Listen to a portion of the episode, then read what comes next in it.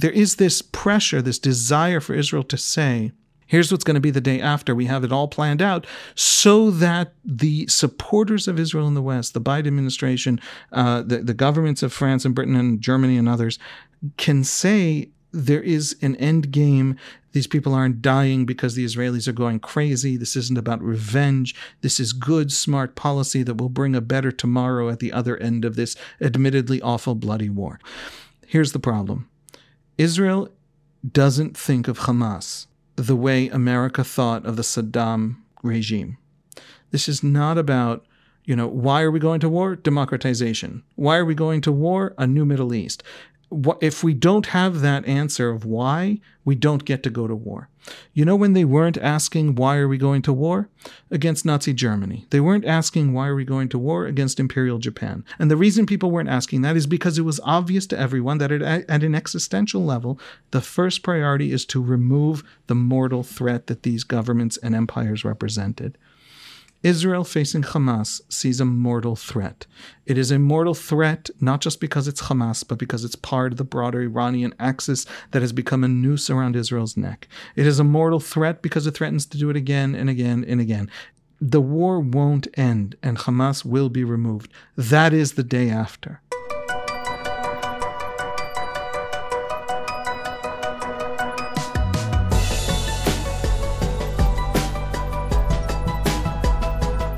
Is 11 p.m. on Sunday, December 3rd, here in New York City. It's 6 a.m. on Monday morning, December the 4th, in Israel, as Israelis get ready to start their day. Let's begin with a few updates on the war in Gaza. This past Friday, after the seventh group of Israeli women and children were released in the ongoing hostage negotiations and deal between Israel and Hamas, the ceasefire ended as Hamas resumed its firing of rockets on Israeli cities. The Israel Hamas truce began on November 24th and lasted seven days before ending on Friday. Under the truce, fighting was paused and humanitarian aid was allowed to enter Gaza as Hamas released hostages in exchange for the release of 210 Palestinian prisoners that were in Israeli prisons. In total, 81 Israeli hostages were released, as well as 24 Thai and Filipino hostages and one Russian national. An eighth group of women and children who were supposed to be released on Friday remains in captivity, adding up to a total of 125 hostages still being held by Hamas, some of which have already been confirmed to have died in captivity. The collapse of the ceasefire on Friday came after Hamas's insistence on increasing the number of Palestinian prisoners released in exchange for the elderly men it is holding hostage. In response, the Mossad delegation holding talks in Qatar was instructed to return to Israel. The leader of Hamas in the Gaza Strip, Yahya Sinwar, published a message to Israel on Thursday according to which he intends to repeat the massacre. And I quote here again and again and again. Some warfighting also renewed in Lebanon as Hezbollah launched anti tank missiles and rockets at Israeli population centers and outposts near Israel's northern border, to which the IDF responded with airstrikes and artillery fire. At the same time, Iran's Revolutionary Guard Corps said that two of their men were killed in an Air Force attack in Syria near Damascus. It does not appear that civilian areas were badly hit because, I guess, in this particular case, unlike Hamas in Gaza, the IRGC members were not co located in densely populated civilian areas. During the week of the pause in fighting between Israel and Hamas, Israeli media focused on the saga of the release of the hostages many of whom belonged to one small kibbutz called Nir Oz, which is right near Israel's border with Gaza. The blow suffered by Nir Oz was horrific. 12% of its entire population was murdered, and a similar number are still held captive in Gaza. That's almost one quarter of the entire population of one kibbutz. On Thursday, U.S. Secretary of State Antony Blinken landed in Israel and met with the Israeli War Cabinet. Defense Minister Yoav Gallant presented to him, according to reports, military plans for several more months of high intensity fighting. According to reports out of that meeting, Secretary Blinken reacted to the plans, the war plans, by saying something along the lines of, your credit line is not that long, meaning you don't have that much capital from the US and from the international community to keep fighting that long. And another comment Secretary Blinken made on his Middle East tour, he suggested that the U.S. would begin to be putting some constraints on Israel. It remains to be seen what those actual constraints were, because based on what Secretary Blinken laid out, there were all sorts of contradictions in terms of what the U.S. was expecting of Israel.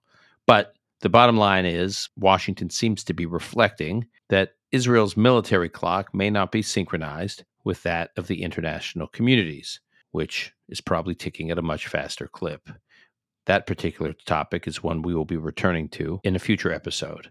In today's weekly check in with Haviv Rettig Gur of the Times of Israel, we will discuss the volatility Israel experienced during these seven days of a pause as it pivoted from fighting the war to collectively embracing the vulnerable hostages, the mothers and children, as they returned home, in some cases, leaving fathers and brothers behind.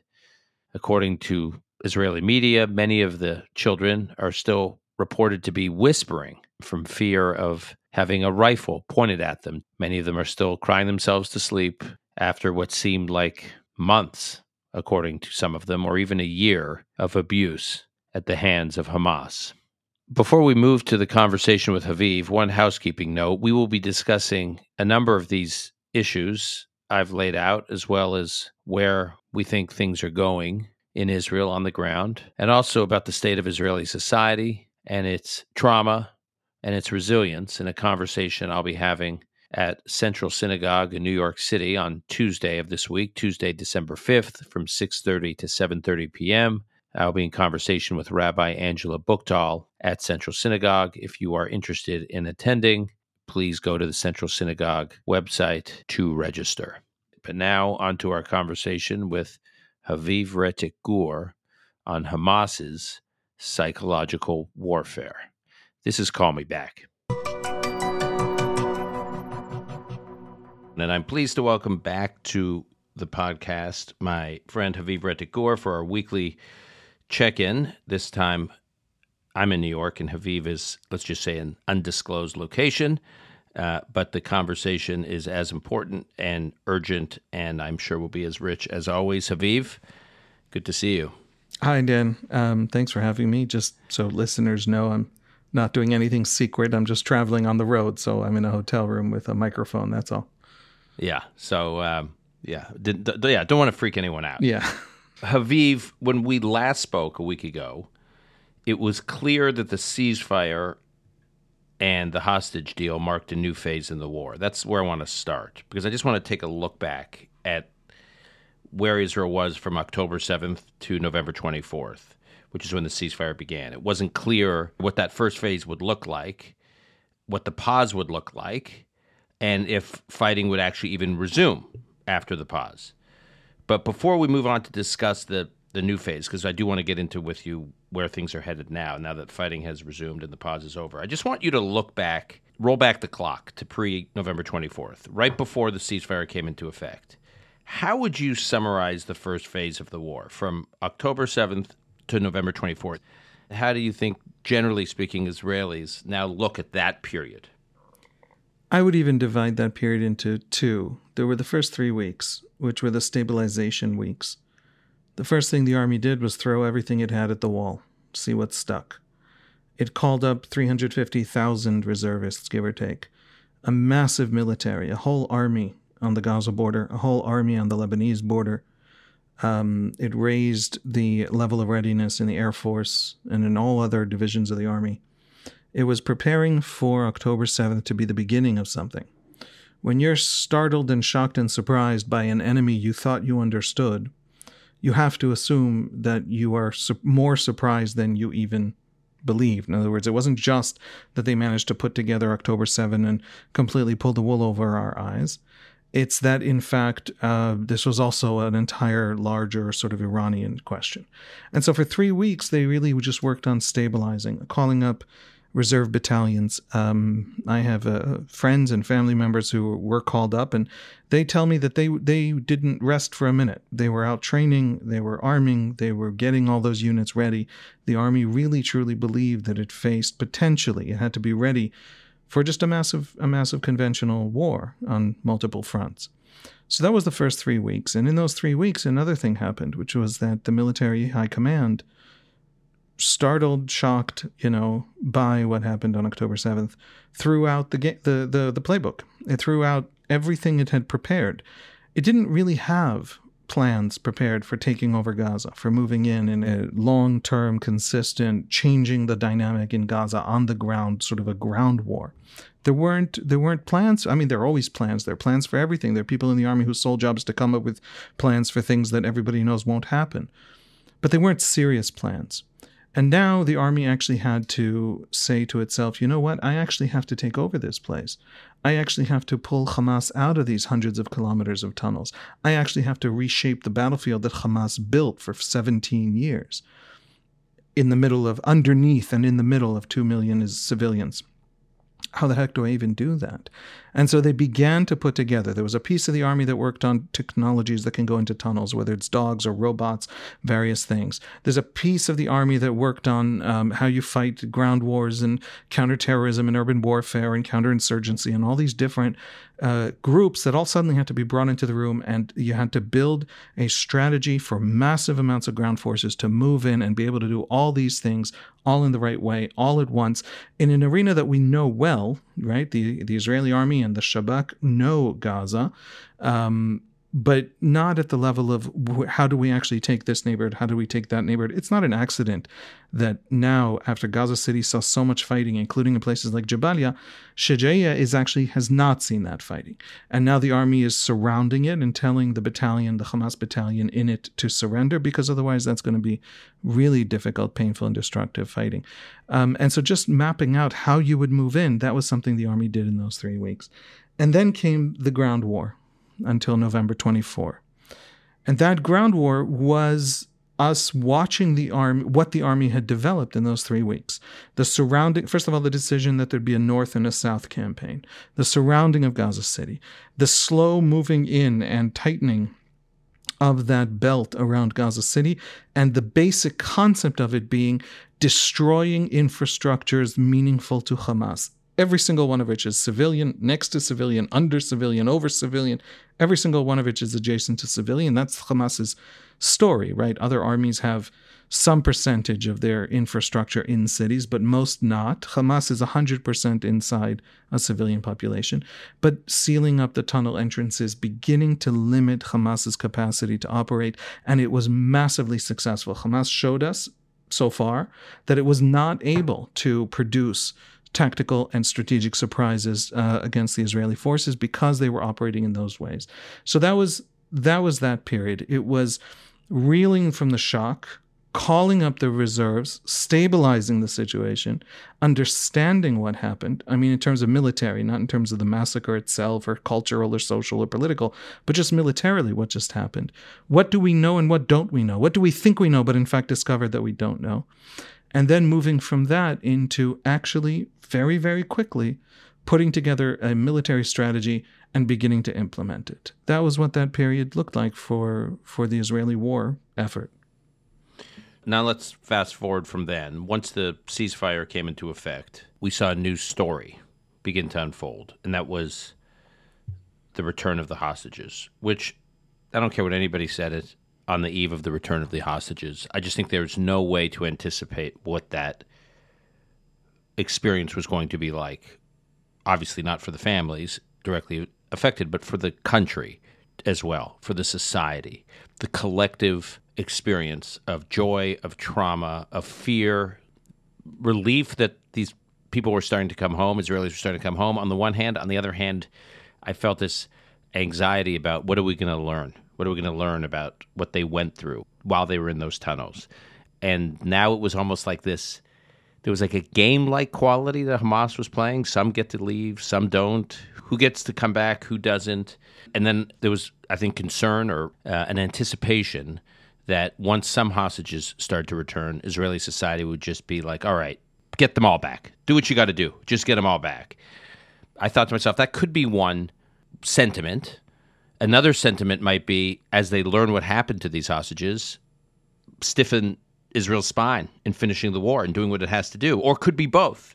So, can you just describe for us how the story unfolded from your perspective? What was public sentiment as the hostages were starting to come out of Gaza? Maybe actually begin by just describing the first images of the hostages returning home. What was that like for you? Yeah, well, um, you know, it was very. Um, it was first of all, it, it, it was a very long time, right? There was hours of, of, of it's happening and it's not happening. Day one happened fairly smoothly, but it was the first day we didn't quite know what to expect. The the Red Cross and the handover in Egypt and and you know take we, we saw pictures of Egyptian ambulances standing at the ready because they passed to the Egyptians and then from the Egyptians to us um, and the Red Cross vehicles going in and out, and, and all of that. And then some of the staged, you know, Hamas being very kind and gentle and sweet to all these people uh, in front of the cameras. Sometimes Hamas staged the opposite. Sometimes Hamas staged a crowd screaming at them and throwing things at them and things like that. So all of these different images were all coming out, and it took a long time. And and I I I stuck with it for a couple of days um, on the second day, was it the third? I think it was the second day. The family members of the family that my wife has been helping for all these months came out. And so that was, of course, very, very intense for us. And that was also the day where Hamas played the game, where they suddenly delayed for five hours. And there were rumors coming through the Qataris that there was some problem and this and that. And the Israeli cabinet said, fine, the war's, you know, at, at zero, zero, zero, zero on our military watches, uh, the war's back on and Hamas delivered those hostages. And I was, for a moment, I was despairing and certain that the whole thing had, had collapsed. But then it continued, and it continued another day and another day and another day with every Hamas game. And I stopped watching the transfers. I stopped watching the transfers because I really did feel like Hamas was playing us at every step, and I was just watching three hours of, of footage of Egyptian, you know, ambulances waiting for them and all that was was literally just the Hamas game. So day after day after day they came out. Families are reunited. Every single one that came out reminded us. You know, Hamas thought it could play this game. It it still has not grasped that Israel that came out of October 7th is a different Israel. And so it tries to play this game and it it it tries to play ga- the game in a way that um, shows that they are strong and we are weak, that we are psychologically weak, that we're dependent, that we're needy. Um, that Hamas has this whole um, rhetoric that it uses to talk about us as people without faith, you often hear Hamas fighters or leaders being interviewed saying, We cherish death and the Jews cherish life. And Israeli spokespeople, uh, just random Jews who hear that, they hear that the good thing, right? They hear that right, the Jews cherish life and Hamas cherish death, and that's why they're evil and we're good. But what Hamas means is we have faith and that faith holds us steadfast, and there's no amount of suffering that anyone can inflict on us, up to and including death, that will turn us away from our goal. And the Jews can be turned away from their goal because they're needy, they cling to life, they're scared of death. Why are they scared of death? Because they don't have the faith we have. So that's the that's what the Hamas leadership thinks it's saying when it says that. And so it plays these games with the hostages that it thinks weaken us. We're done we're done with those games. Every hostage that came out and every hostage that remained, every minute of playing, every minute of not playing, all of it was a reminder that Hamas must be destroyed. All of it shored up Israel. Not that the Israeli public's desire to see that happen was waning, but it shored it up and convinced. And we understood the very fact that Hamas kept up the pace, the pace was for the first four days 12 or 13 a day, and then 10 every additional day if it wants that additional day. The very fact that Hamas obeyed those demands to the letter showed us that Hamas was desperate for these days, which means that the military campaign was what got them out.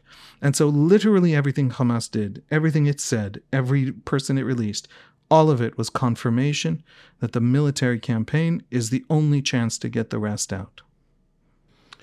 When the hostages were released, there was a process by which they were providing the hostages were meeting with obviously their families, but also medical and psychological support, first responders, experts to help check on their mental state, their emotional state, their physical state, and then the hostages were were debriefing to the intelligence, the Israeli intelligence bodies. And obviously, a lot of it is, almost all of it is confidential. But some of the stories from the hostages were released to the public via, were declassified and released to the public. What can you tell us about what the hostages went through? Now, we, we over here in the U.S. know some of it, and a lot of us are both reading it, and some of us are talking to various people over there, either families of hostages or people in government. So we're getting bits and pieces, but it's just that bits and pieces. It's all piecemeal.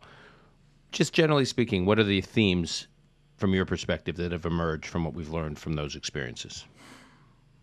Um, children sat in tunnels uh, for 50 days. When they made noise, they were threatened with guns. Children came out of there uh, sharing food. Sharing food, meaning that they weren't fed enough. Everyone lost weight in those tunnels. And the adults the healthy adults every, at every meal would offer first food to the children and to the elderly. And the children picked up that habit. They saw it, and of course, they copy the adults. So um, the Irish Israeli girl, Emily Hand, for example, at every meal now she offers everyone her food first. Um, they're quiet. It's taken them days to get back to speaking loudly because speaking loudly was something that for 50 days was a terrifying prospect. Not even speaking loudly, just speaking normally. I mean, just speaking at a normal like this. Speaking, even speaking this, at an ordinary it, tone of voice, right? I mean, they, she, according to the reports about Emily Hand, she she would just whisper all the time because she just got her her normal state for those close to fifty days was just to whisper all the time. Right, and it's not just her. Um, every child is responding differently to coming out. Um, some children um, caught the first sight of their parents, or the, sometimes their parents are dead. They caught the first sight of the family member who was there, and uh, you know, screamed in joy, ran to them, and they responded more quickly to the changed circumstances, to the release, to the being surrounded by family and friends and psychologists and all the things that Israeli society knows to provide them. Uh, and some are responding very, very slowly, and, and there's something more permanent there. Um, there's violence. There are reports, they come out. There are reports of people being with family, but then being separated from family. There are hostages who are killed, who are taken, and we have confirmed uh, through various intelligence means that they were killed. And other hostages know that hostages were killed. And so there's that permanent fear. And so it's a spotty picture in the sense that we're getting some reports from some people. There's also a tremendous amount of protection around the hostages that all journalists I know are participating in. In other words, a hostage wants to come forward. There's 15 journalists standing in line with microphones trying to get that, that interview. But if they don't want to come forward, nobody's banging that door down. We have quite a bit of information from the parents of these children, and much more than half we, we don't really know in great detail because they haven't spoken yet. There are two stories to come out of the reporting about the hostages debriefing their experiences that gave me chills. They all gave me chills, I guess. One was some of those who were in charge of keeping the kids hostages. They would show them videos from October 7th. They'd make the kids watch the actual massacre? Yeah, uh, with the statement, you know, this is what we did to you, to your family. Um, many of them were told nobody's trying to save you. That's why you're down here for so long. There are kids who think that they were down there for many months because they there was no sunshine, so there was no you know there was no day night cycle. They they went through what would be considered torture in a prison for adults. And just coming back to the effect on the public. One of the most sadistic and manipulative acts of psychological warfare by Hamas was the release of that footage in which the father of the Bibas family was being told that his wife, Shiri, and their two children, Ariel, four, and Kfir, who's 10 months, he was told they're all dead. I know you're not in Hamas's heads, but just based on following this closely, what do you think Hamas thought it would achieve by releasing this footage of this emotional torture of the father? Um, Hamas thinks it's playing us. It thinks it's found our weakness. It's a complex, sophisticated, profound, even analysis of us. It comes out of Hamas's religious worldview um, that they have religion and that we allegedly don't, and that is our weakness. And so it can torment us psychologically to the point where we either act rashly or we are broken. It doesn't yet understand, and and you really sense from Hamas this misunderstanding, this not misunderstanding, this this real g- trying to grapple for a new theory of us because we're not behaving the right way. It doesn't quite understand why it can't torture us the way it did. It tortures us, but we remain implacable. It doesn't manage to make us beg for the hostages. The more it tortures us and the more we feel the need to get these hostages out and the more cruelty it employs against us and against the hostages, the more implacable the war becomes. Our willingness to fight that war becomes because we are reminded not of what it is doing and what it did on October 7th. We're reminded that it plans to do this a thousand more times to the last Israeli Jew. The leader of Hamas, as we've talked about, Sinwar, published a message to Israel last Thursday in which he said he intends to repeat the massacre again and again and again. What's that about? It's about Algeria. It's about decolonialization. It's about this theory that the Palestinians have been talking about since the early 60s and that became fashionable on college campuses in the last uh, 10 years in Western academia, because Western academia is no longer all that innovative in the humanities. And so it catches up to things the Third World was writing back in the 1960s, like Frantz Fanon's The Wretched of the Earth, um, and it learns that there's this thing called decolonization. The basic theory of decolonization um, as a lot of people will now be familiar with. Um, I, I, wrote a piece uh, in the Times of Israel back in 2014 where I said that Hamas, why is it fighting the 2014 war? Hamas thinks that we're Frenchmen in Algeria, and the French were kicked out of Algeria after eight years of war, terrible, brutal terrorist war. Uh, the FLN of Algeria, the National Liberation Front, um, carried out massive amounts of terrorism, fought them from the desert, faded away into the civilian population. The French army responded with massive brutality. Those eight years destabilized the French government more than once, brought de Gaulle back to power. And ultimately, uh, the French in 1962 uh, were kicked out of, of Algeria. And the moment they were kicked out, the moment they left, and it really was almost overnight. I mean, I think it took three weeks, and a million and a half white French Europeans who had been in Algeria for 130 years and counted Algeria as a département of the French Republic. A million and a half people got up and left.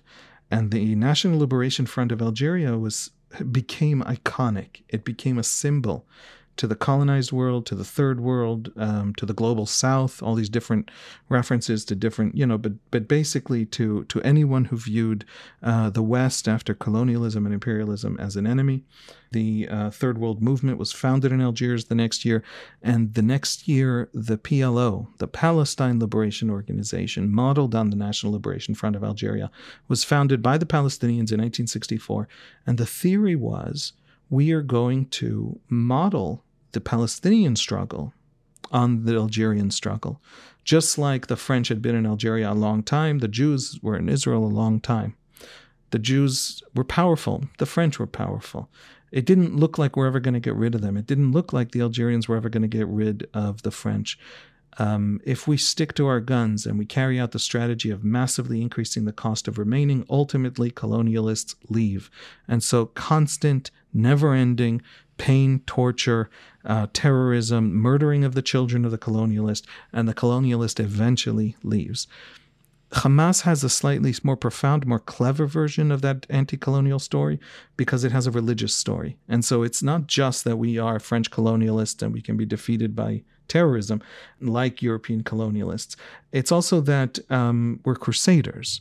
We are unbelievers, and our conquest of uh, of of Muslim land is a rebellion against God and against God's arc for history, and so we will definitely be defeated by these means, if not because of modern nationalist anti-colonialism, then because of Islam because that's the promise of the Islamic vision of history. And so you torture them and torture them and torture them until they leave. And part of torturing is the expectation of torture. No pain is as great as the expectation of pain. And so Sinwar, not for the first time and not for the last time, it is essential to his strategy. It's the basically the one thing he has to tell Israelis. He doesn't say anything else to Israelis. What he has to tell Israelis is, I will torment you and I will hurt you and I will hurt you and I will hurt you. And the only way you can stop being hurt is by getting up and leaving as an entire society, going somewhere else, or dying. Dying is acceptable as well. That is Hamas, it's its strategic vision. Hamas has a problem. And it is a problem that Arafat once had back when he was an anti colonial fighter, a terrorist against the Jews. And the problem is very simple we have no France. We have nowhere to go back to. We can't leave. Half of the Jews of Israel come from the Arab world.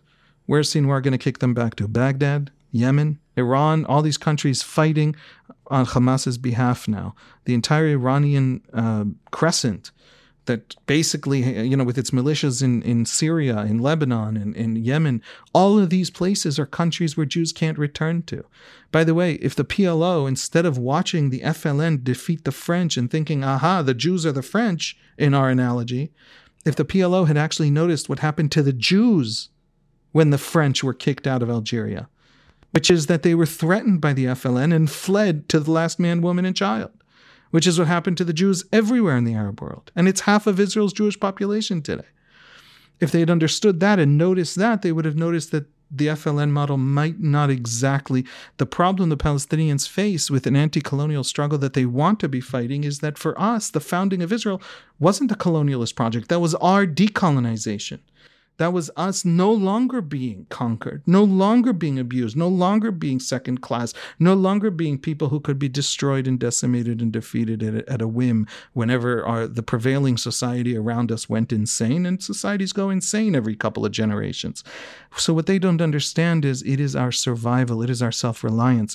Hamas thinks that it's telling us this is what will happen to colonialists. What it is actually telling us is you better be thankful to your God that you have Israel because this is what people do to Jews until Israel didn't have a way to protect themselves.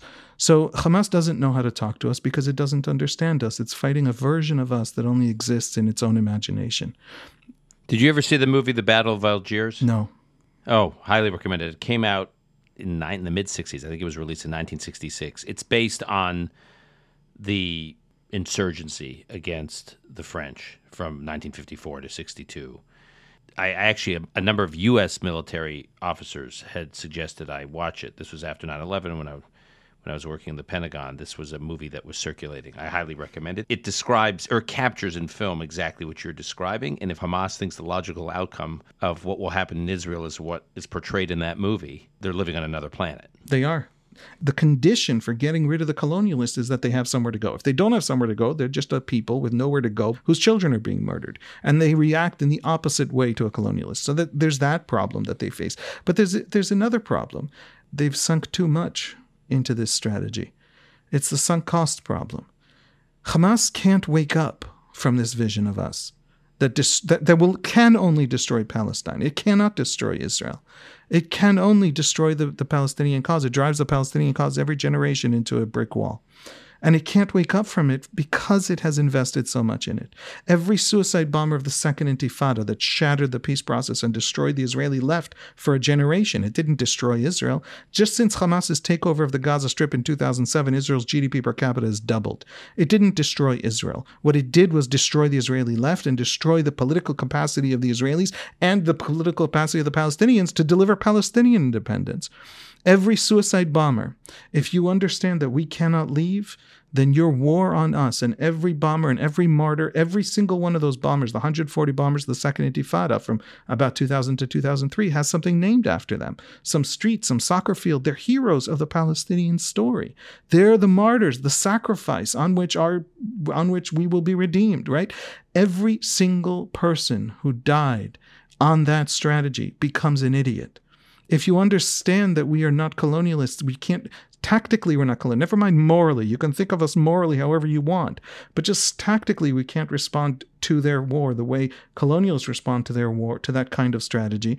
Then then the entirety of the Palestinian war effort and cause and sacrifice for generations was stupid. It was a mistake. It was it was it was it was worse than immoral. It was wasted. And so Hamas cannot wake up to who we really are and to the kinds of strategies that will really influence us.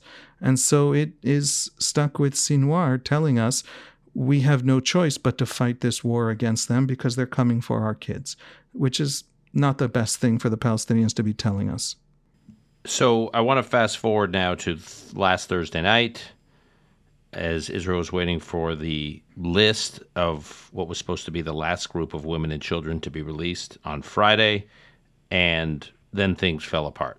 What do you know about how events unfolded and led to the end of the ceasefire and the Hamas's failure to produce uh, any more women and children, and then Israel just kind of got ghosted by Hamas? That's exactly right. Hamas did not come forward with a list in which it was releasing the people we had agreed would be released. The women and the children first at 10 apiece. We know who it has, we know who it doesn't have. Um, if they're dead, tell us they're dead, bring us their bodies. If they're not, we don't trust you to tell us they're dead, right? And it could not produce uh, the people. It didn't want to, it wouldn't even move forward with it. And what does that tell us? Hamas bought the time it needed to prepare, to recover, to regroup, to resupply, and then stopped the deal and let the war come back. Um, it wasn't willing to buy another day for 10 more hostages. It decided to stop. It decided to stop the deal, stop the truce, and return to the war. But what about the speculation that the reason they didn't want to produce additional women and children is some of these women, particularly, have been, I'll just say it, some of these women have been raped, and that Hamas is worried about owning, if you will, the stories that some of these women who are still being held may have. And by the way, I have no insight into this specifically other than there's been speculation that this is why Hamas may be holding back this last group of women. Yeah, I don't have any insight either, any actual information, but it's perfectly reasonable speculation. It certainly would fit Hamas's behavior, and it fits what we've seen Hamas do uh, to people. It, it is entirely possible that some battalions closer to Sinwar, more obedient to his political and strategic needs. Uh, Sinwar himself is a mass murderer. By the way, a mass murderer of Palestinians. He has killed more Palestinians personally right. than he has Israelis. Um, so this man is is a is a ruthless, brutal mass murderer, including of his own uh, people. But he needed these hostages, and so battalions closer to him probably took better care. Battalions a little farther from him, not quite under his control. The very fact that we've seen very little Hamas organization to respond seriously to the Israeli military incursion tells us that some of their command and control capacities have broken down. That is something that the Israeli army has seen throughout. What happened to hostages for 50 days held by some battalion without orders um, with no accountability, with no real command and control. Yeah, that's that is a what you described is horrifyingly uh, an absolutely valid and reasonable scenario that may well be what is happening. So I want to talk about the return to the war. So, and again, just describing Israeli society's return for the war because this is a very peculiar thing. This this we're going to war, we're pausing, then we're going back to war. I have an Israeli friend who's a venture capitalist who was in Gaza. And then there was a pause for four days. So he came to New York. He was in New York around Thanksgiving because he's in his day job. He's working on closing two venture capital deals and he was negotiating over term sheets. So he asked his commander, Hey, can I go? Can I go to the U.S.? We have a pause for four days, and he says, "Yeah, just be back." And he was he was with me, and he was he was like, "Wait a minute, they're talking about extending the ceasefire another day. Maybe I should change my flight." But he had to like get back to Israel to go back into Gaza. I mean, this I can't think of another country or society that deals with something like this. But I want to I want to describe the I want you to describe how the society pivots from from a sense of vigor and resolve to vulnerability, which is, you know, the hostages returning and there's this weird I don't know, it almost felt like a shiva, if you will. And then it's the shiva's over and you've got to pivot back once again to we're back in warfighting mode. It seems to me like whiplash. The media coverage certainly felt that way. Um, and the speculation overseas certainly felt that way. There's there's all this like conventional wisdom that everyone is throwing around um, overseas in English that just has no bearing on what Israelis are thinking. Fifty days ago, you know, I think I said the war is a larger war and it's going to be a long time, and in the world, in the discourse, in the pages of, you know, the op ed pages of the New York Times or Washington Post, it was all about whether Joe Biden pulls the trigger and stops us from fighting. As though Joe Biden has that ability to just decide we won't fight anymore.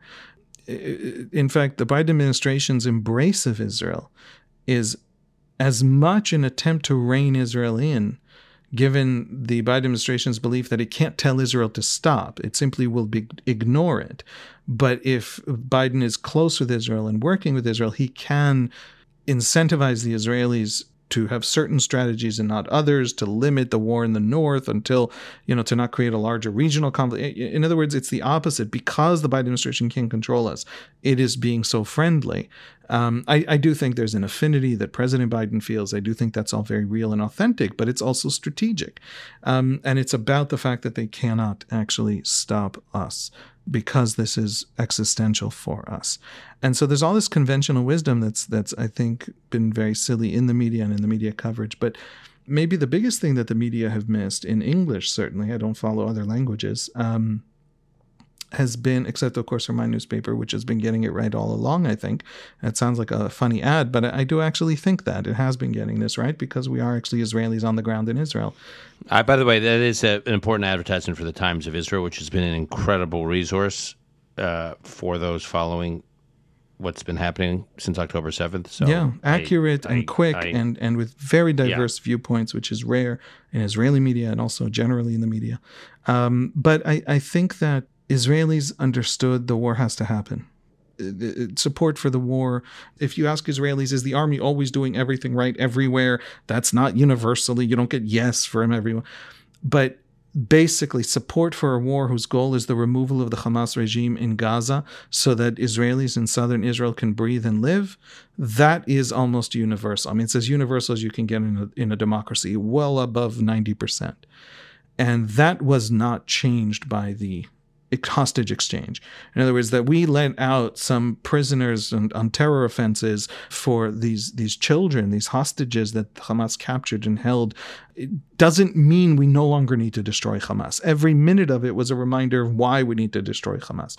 And so for the Israelis, there wasn't this psychological whiplash that there was in the sort of narrative making, right? as the days of the hostages being released continued, you would read in The Guardian, you would read in the New York Times, now there's pressure on Israel not to resume the fighting.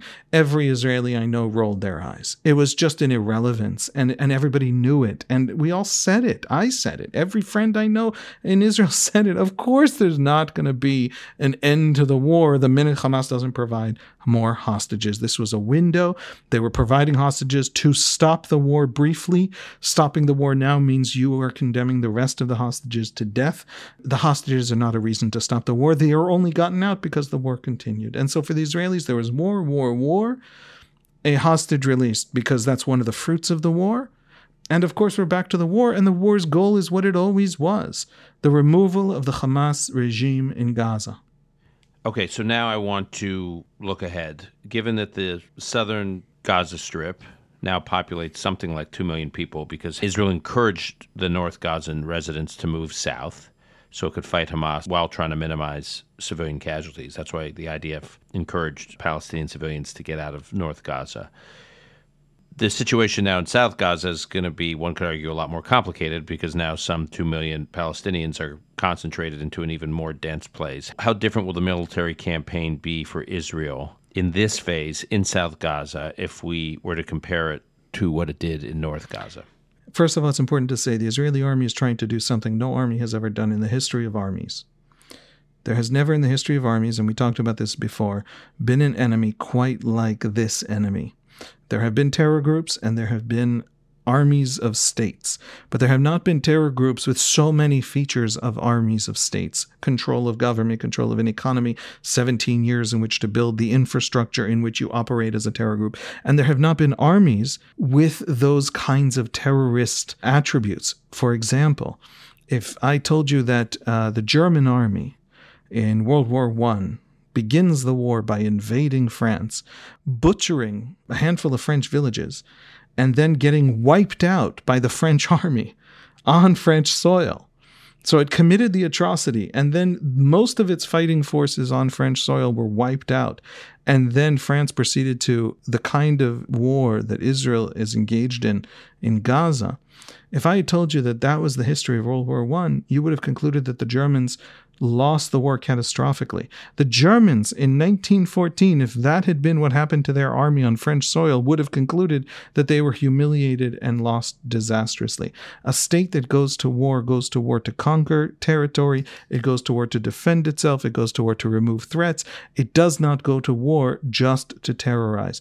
And after terrorizing, it won't expend an army, literally lose thousands of, some significant percentage of its fighting capacity for the purpose of terrorizing the other side. And so this is a an, a terror organization with terrorist strategies and, and impulses and instincts that has the infrastructures and capacities and entrenchment in the civilian population. In Mosul, where tens of thousands, at least 10,000, but potentially 40,000 civilians were killed over that nine month campaign to uproot ISIS, to get them out of there, ISIS had exactly two years to create whatever it could build in Mosul to defend the city or to defend its presence in the city. Hamas had 17. And Hamas had massive international aid, literally billions, that it could steal at will. And it had that cement coming in, and it had the support of Turkey and Qatar. We have never faced a terror organization that was a state in that ex- to that extent. And to be clear, it's nothing like what the PLO and Fatah were when the PLO was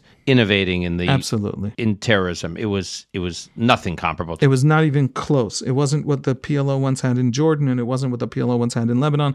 It's a little bit similar to what Hezbollah now has in South Lebanon. Even then, not so much. Gaza is very small. It's very concentrated you can do everything in Gaza underground. It's small enough to have to make that metro, Hamas's so-called metro, actually be a strategic asset that can allow you to field forces throughout Gaza while keeping them underground. These are things no military has ever faced.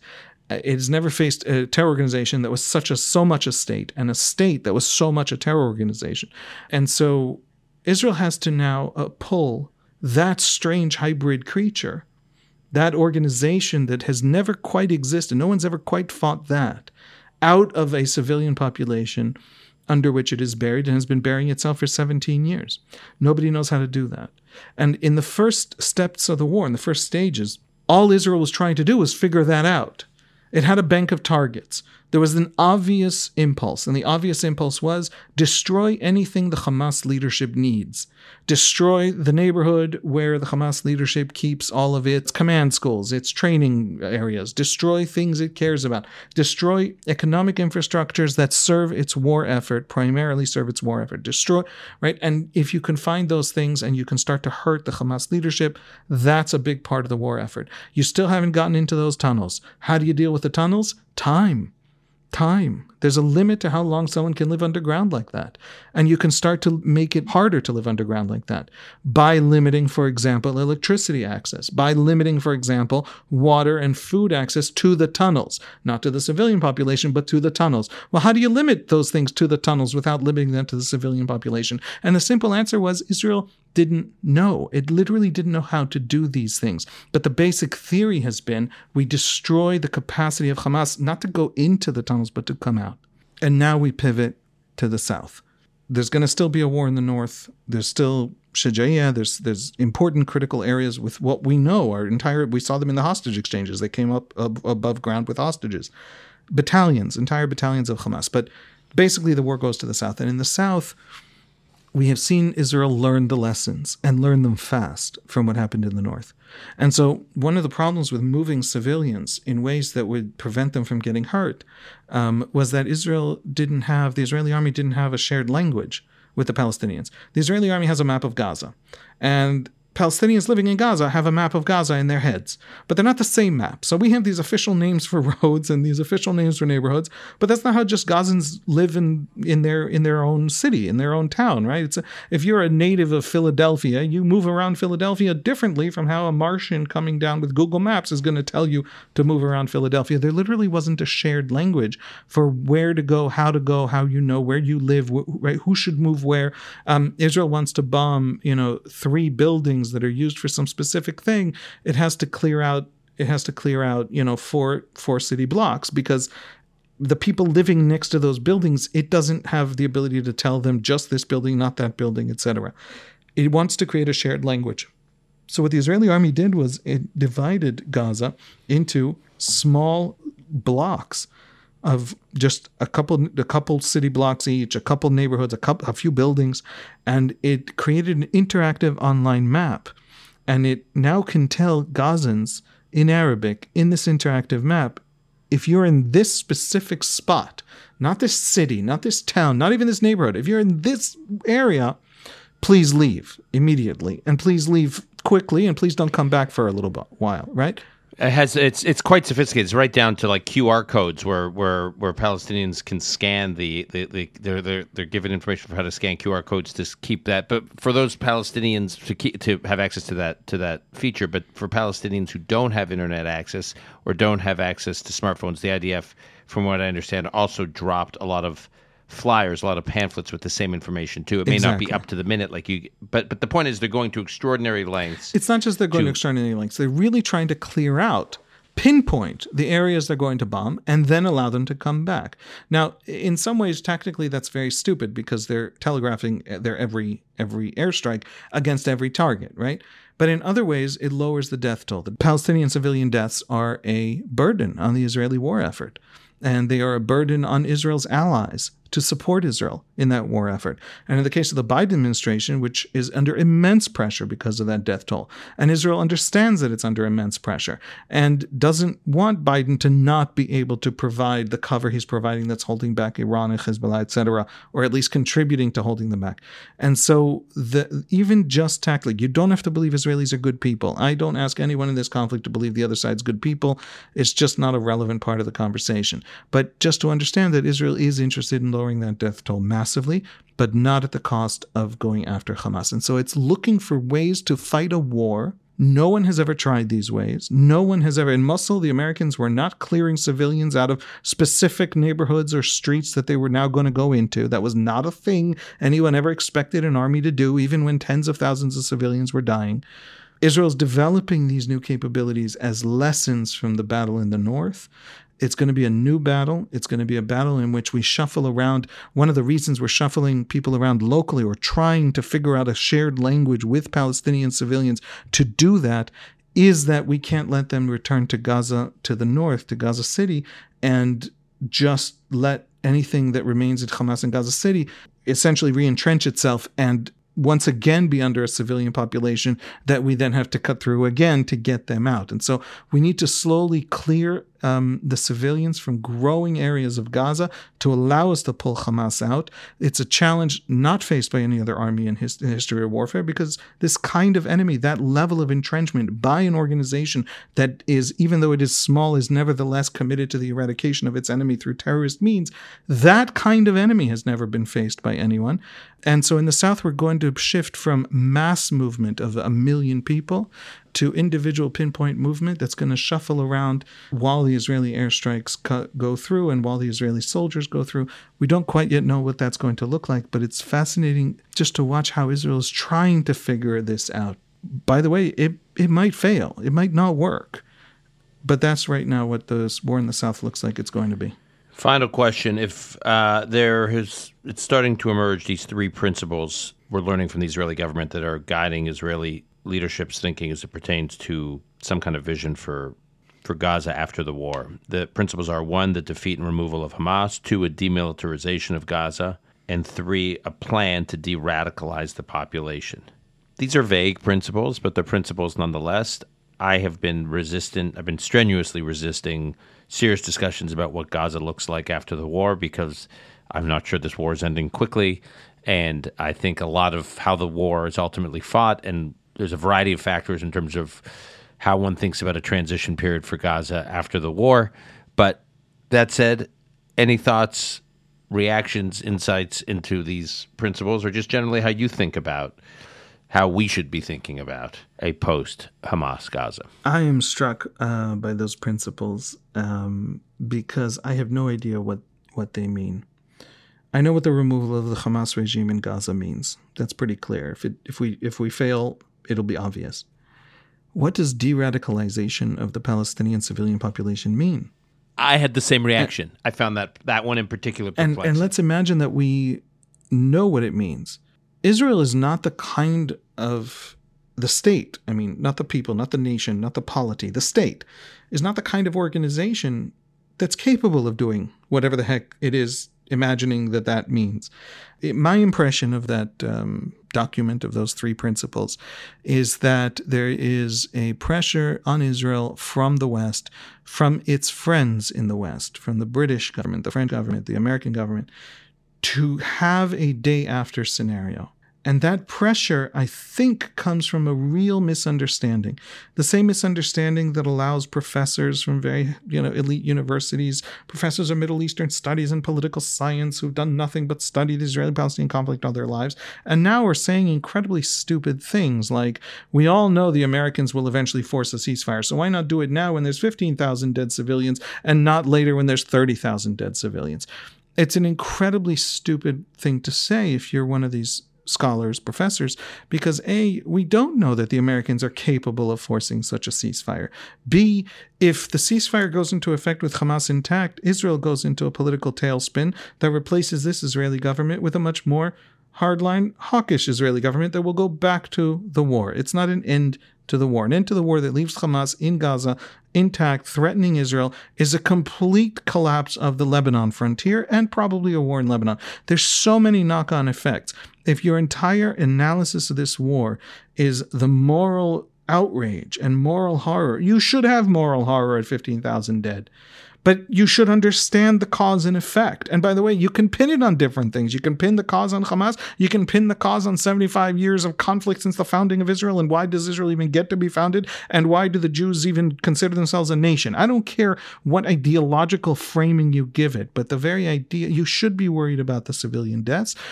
But if all you can see is the end of civilian deaths, then you have made Hamas invulnerable, and you've made it invulnerable and immune after massacring people and, and after massacring people and promising to massacre more, it is immune because it is also going to ensure the massacre of its own people. That is a catastrophe and a collapse.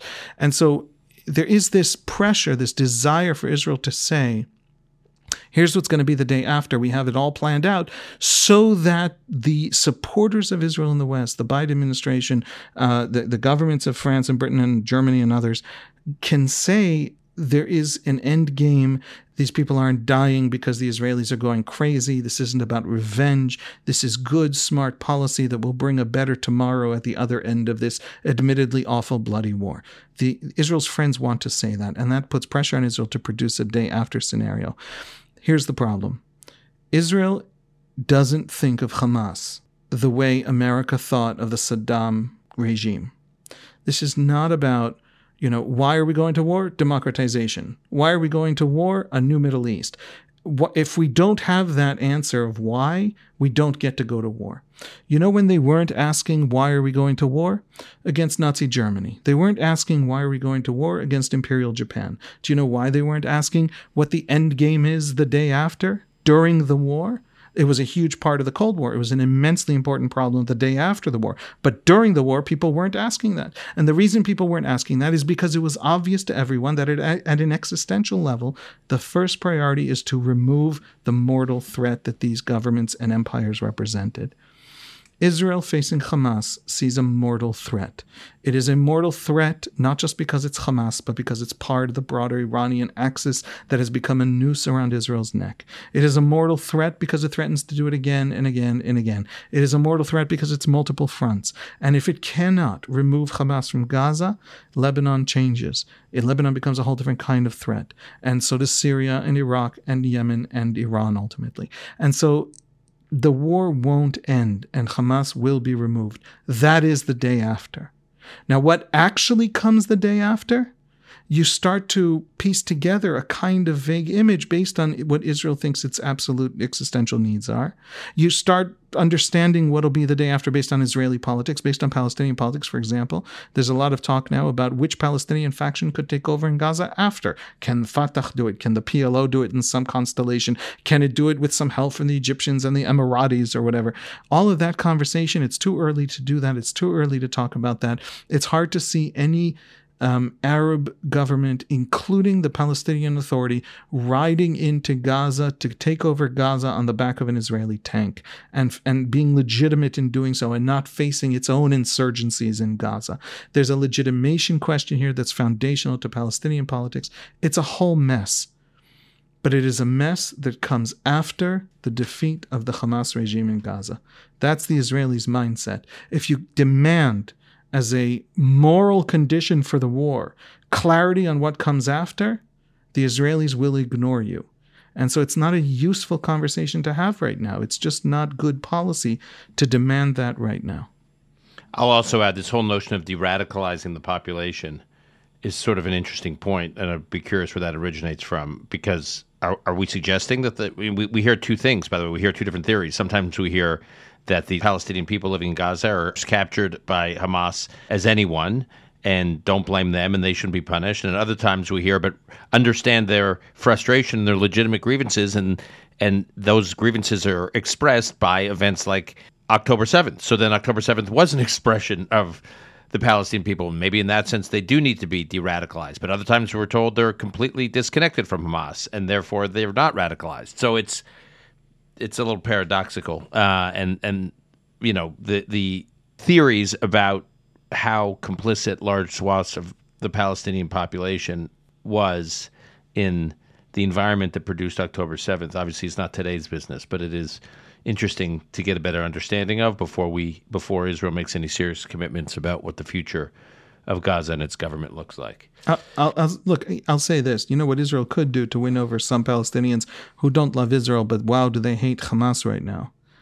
It could just offer not an end game, not a clear statement of the post Hamas Gazan government, which nobody knows. And for Israel to offer that suggestion is to delegitimize whatever option it is Israel offers at this moment.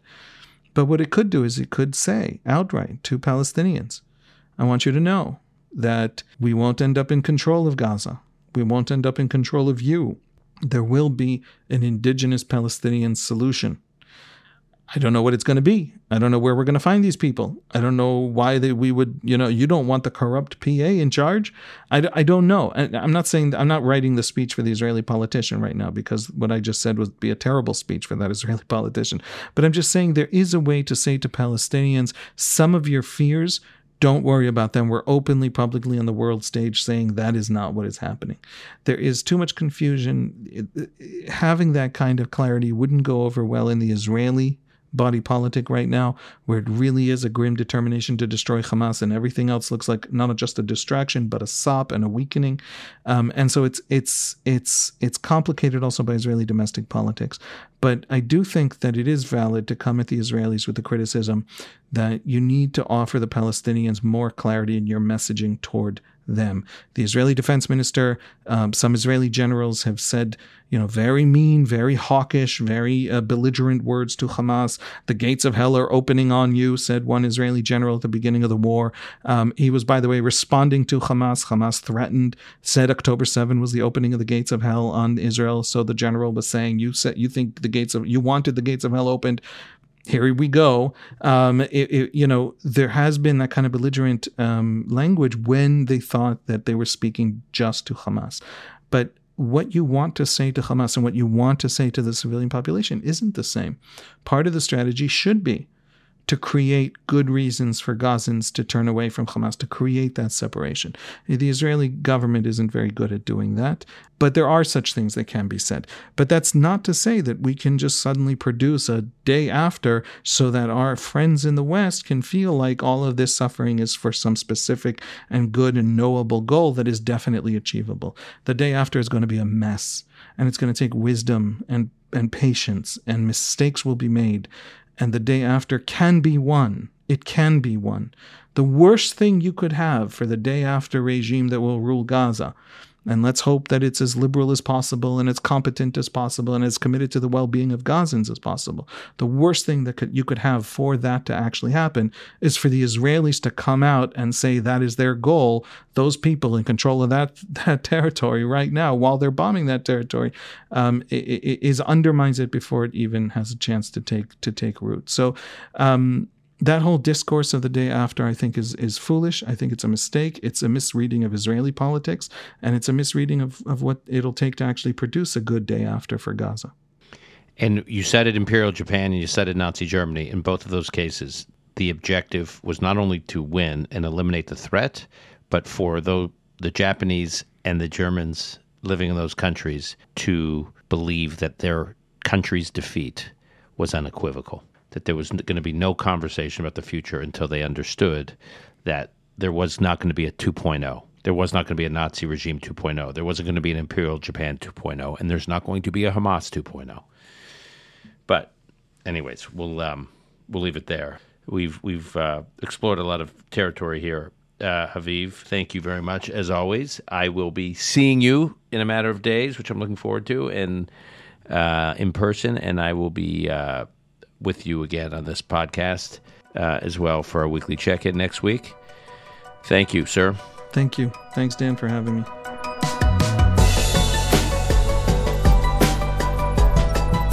That's our show for today. To keep up with Haviv Rettig Gur, you can find him at X at Haviv Rettig Gur or at the Times of Israel website.